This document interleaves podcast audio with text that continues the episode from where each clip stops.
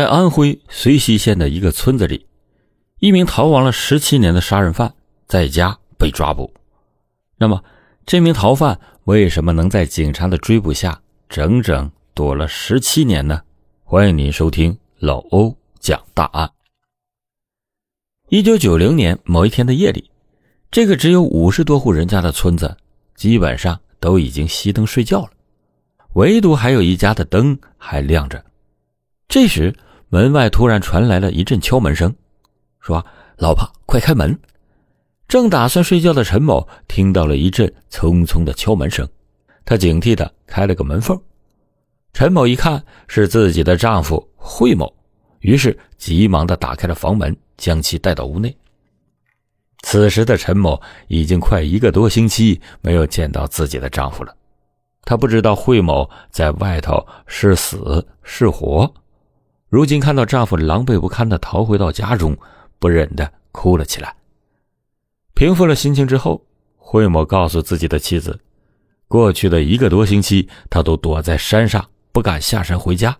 这次实在是饿得不行了，才选择半夜偷偷的溜回到家中。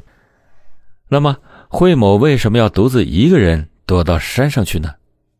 这一切还得从惠某。逃跑一星期前发生的事情说起。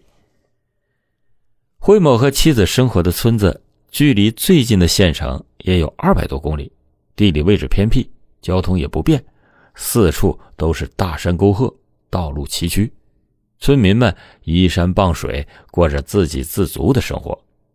惠某一家生活拮据，总想着法子要多贴补些家用。那时候，惠某的父亲。听说村子附近山上有很多红杆子，这是一种难得的中草药，它也叫虎杖酸筒，有活血化瘀、止咳的功效。到了红杆子生长的季节，随溪镇的人就会带着一个大麻袋去采集红杆子卖钱。由于惠某所在的村庄所处的地理位置非常的适合这种药材的生长，于是惠某便跟随着父亲。去山上挖红杆子，惠某人很勤快，每天都会往山上跑。可以说，因为这些红杆子，惠某一家的生活也逐渐的好了起来。这些红杆子一般会通过两种途径进行售卖，一种是自己上山挖了之后等待别人来收，另一种则是自己带着红杆子去县城卖，后者能多卖几毛钱。于是，惠某就决定自己挖好以后赶往县里去售卖。可是，他家中没有足够大的麻袋可以装下这些药材。惠某的父亲就去隔壁王某的家中借了几只麻袋。王某在借给惠某父亲麻袋的时候非常的利索，二话不说便掏出了家中最大的麻袋给了惠某的父亲。于是。惠某就带着这些红杆子进了城，最后在城里，惠某把这些红杆子卖了好价钱。回到家中以后，就让父亲把这几只麻袋归还给王某。可谁知道王某却突然变了脸。王某得知到惠某这次挣了不少的钱，便要求他支付自己租麻袋的钱。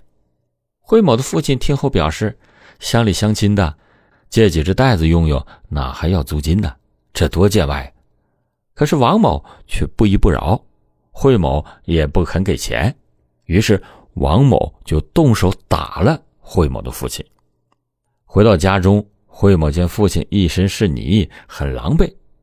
了解了事情的原委之后，气得惠某就要去找王某理论，而这时王某却先一步来到了惠某的家中。一上来便要惠某支付自己租麻袋的钱。一开始，惠某想着，毕竟人家借了麻袋，自己才能够顺利的挣着这些钱，便想意思一下，支付一些租金。可是王某在惠某父亲那里受了气，将原本说好的租金翻了一倍。惠某见父亲被打，本来就一肚子的火，王某这一番话却激起了惠某的怒气。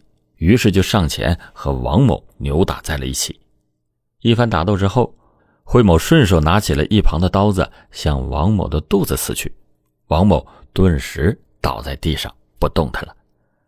一旁的惠某父亲也被自己儿子的举动给吓坏了，当时愣在原地。而当惠某回过神时，王某已经没有了呼吸。这件事在只有五十多户人家的小村庄却掀起了巨大的波澜，村民们感慨：平日这么老实的惠某竟然会杀人。警方随即介入，惠某当即从家中跑了出去，之后都没有见过惠某的踪影，没有一个人能给警方提供一点线索。持刀杀人的惠某就这样从大家的视线里。消失了。惠某在外逃亡的期间，日子过得非常艰苦。他不敢走大路，晚上也是在山上的树丛里凑合。这样挨了一个多星期的饿，他只好在半夜偷偷的跑回到家中。妻子陈某认为，丈夫不是故意杀人，不想看到丈夫因为这件事坐牢，于是便提出了一个大胆的想法。由于陈某。平时没事就喜欢在家中看一些战争片，剧情里战士们会打游击战，他们就是通过挖地道来打仗的。陈某就告诉丈夫，自己也可以在家中挖一个地道，让惠某躲到地道中去，逃到外面，警察迟早会找到他的，倒不如就躲在家里，最危险的地方那就是最安全的地方。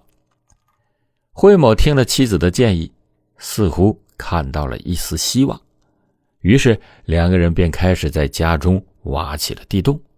惠某白天则躲起来，妻子便一个人挖。就这样，半个月以后，真的就挖出来了一个可以藏人的地洞。惠某白天就躲在地洞里睡觉，晚上才可以出来活动。由于在惠某家中发生过命案。因此，街坊邻居很少会来到惠某的家中做客，这也让惠某的躲藏计划更顺利了一些。在妻子陈某的照应下，惠某这一藏就是十七年之久。本以为惠某这一辈子就会在洞中度过了，可谁知道，一个孩子在十七年后的某一天，突然想跑到惠某的家中玩耍。陈某见对方只是个孩子，就放松了警惕，并没有将其赶出家门。这个孩子是村里邻居家的孩子，因为陈某的家养了只小狗，孩子便被吸引了。没过一会儿，孩子跟着小狗就跑到了陈某的家中，四处乱窜的小狗把孩子带到了一个隐蔽的角落。这时，孩子发现了这里竟然有一个大洞。虽然已经过去了十七年，但是警方仍然没有放弃过对惠某的抓捕。他们多次的来到这个村子搜集线索，但都是空手而归，因为村子里的人也没有见过惠某，他就像人间蒸发了一样。警方也曾经多次的来到惠某的家中，向妻子陈某打听情况。而陈某则每次都做出一副伤心的样子，说自己从那天起便再也没有见过丈夫的踪影。虽然警方屡屡的碰壁，但抓不到逃犯，那警察是不会放弃的。二零零七年，警方在这个村子成立了驻村警务室，时间一长，民警和村民的关系日渐的熟络了起来。大家一有什么风吹草动，就都会来告诉民警。而那天，机缘巧合下，跑入惠某家中的孩子，在发现惠某家中有一个很大的洞之后，回家就和父母说：“啊惠叔叔家里有一个超级大的洞。”警觉的父母立刻的跑到警务室，和警方说起了这件事。警方怀疑惠某家中的地洞很有可能。就是藏人的，报告给上级之后，随即展开了秘密的调查。随后几天，有晚归的村民似乎看到惠某家中有一个男子从眼前晃过，随后进了门就没有动静了。而当时他妻子陈某在家中并没有开灯，路过的村民似乎还听到了他和谁在说话。这个消息让抓捕了十七年都毫无进展的民警激动不已。二零零七年九月十二日深夜，十二位民警悄悄地来到了惠某家附近，将房子包围了起来，在黑暗中等待了两个小时。终于，一名神秘的男子出现了。只见他在院子里待了一会儿，之后进了堂屋，以后便没了身影。警方怀疑。这个人很有可能就是惠某，随即冲进家中实施抓捕。这门一推开，便看到了陈某在家中，却没有开灯。妻子陈某见到十几名警察突然闯入，故作镇定的询问发生了什么事警方告知陈某，他们要对他的屋子进行搜查。陈某顿时慌了神搜寻了一番之后，警方。并没有找到所谓的地洞。正在民警困惑之时，似乎从一旁的柜子底下传出了一些动静。